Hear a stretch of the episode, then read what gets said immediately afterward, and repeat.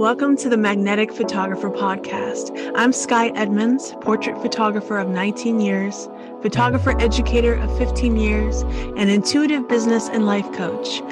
I help heart centered photographers expand their income and impact through nervous system regulation, energetics, somatic connection, and business strategy so that they can become the bold, visible face of their brand.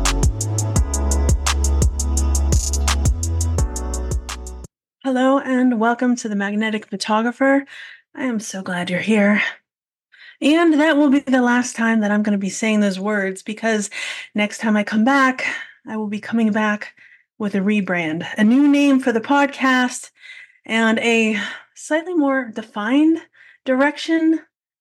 If you are looking to step into the photography business that you have always hoped for and seen others have and have desired for yourself, you're going to want to stay tuned.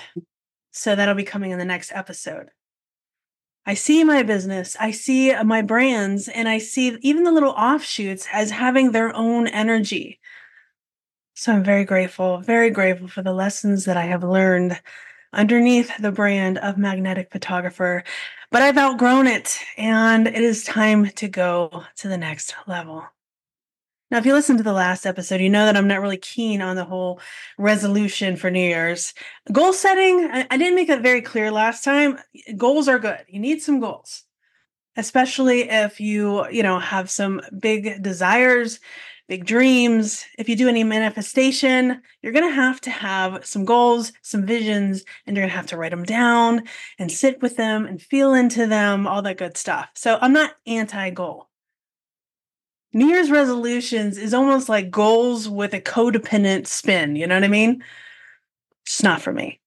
So, this will be my last podcast episode for this year.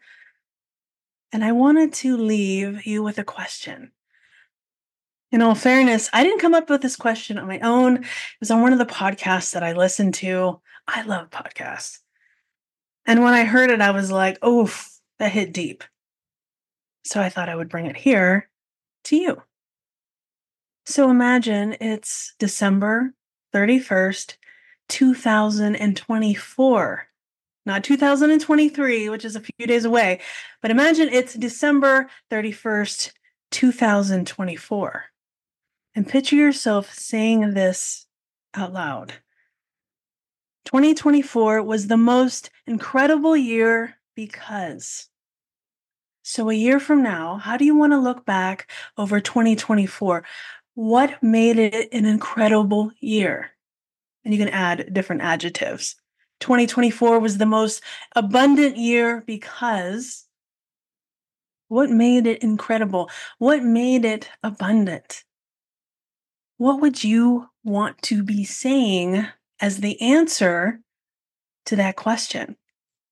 Maybe as we start 2024, that is what you should lean into what would make it an incredible year for you, for your family, for your business?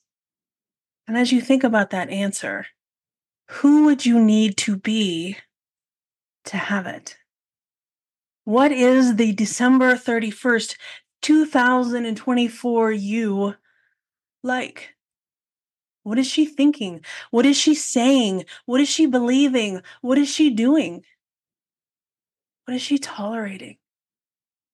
What is she embracing? What is she hoping for? What is she allowing?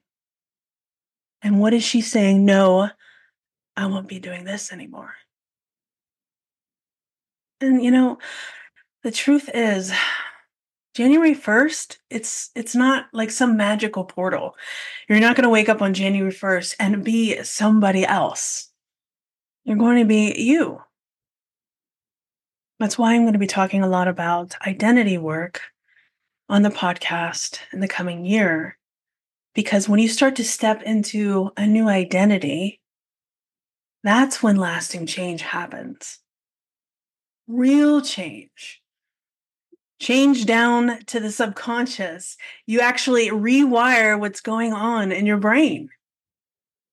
And that's why diets don't work come February 1st, you're all, what diet? What was I supposed to be doing again? Because you didn't go and wire, rewire some of those neural pathways that are attached to the identity. I am someone who overeats. I am someone who emotionally eats. And I'm only sharing that because that's been my story. Just last night, you know, kind of dealing with something in my my personal life, a little circumstance has come up that I'm dealing with, and it's not very comfortable. Thankfully, I have some answers today, so I'm feeling pretty good about that. But last night, I was catching myself. I had dinner, and I usually try not to eat after dinner because I'm usually not hungry. And I remembered we had some chocolates in the bedroom. So I was like, oh, honey, you want a chocolate? You know. And he's like, sure. So I grabbed us some chocolate. And then I found my way back into the bedroom again and had another chocolate. So I wasn't hungry to have the first chocolate, let alone the second chocolate. I try to have a relationship with my body where, you know, if I really want something, I'm going to have it, but I want to be hungry to have it. I wasn't hungry.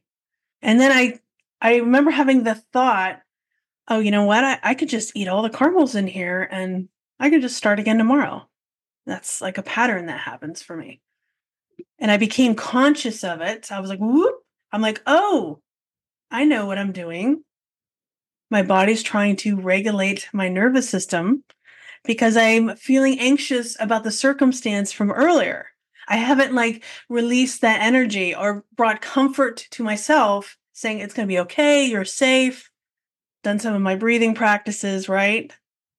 And so my body's like looking at me like, okay, she's not doing any of her practices. She's not dealing with all this this energy and pent up feeling in here. So we need to go eat so we can kind of work through this. This is all happening like subconsciously, of course. And then I became conscious of it and then I was like, "Oh, I know what I'm doing. I'm not going to do that. That doesn't align with my goal. That's not doesn't align on the identity that I'm stepping into.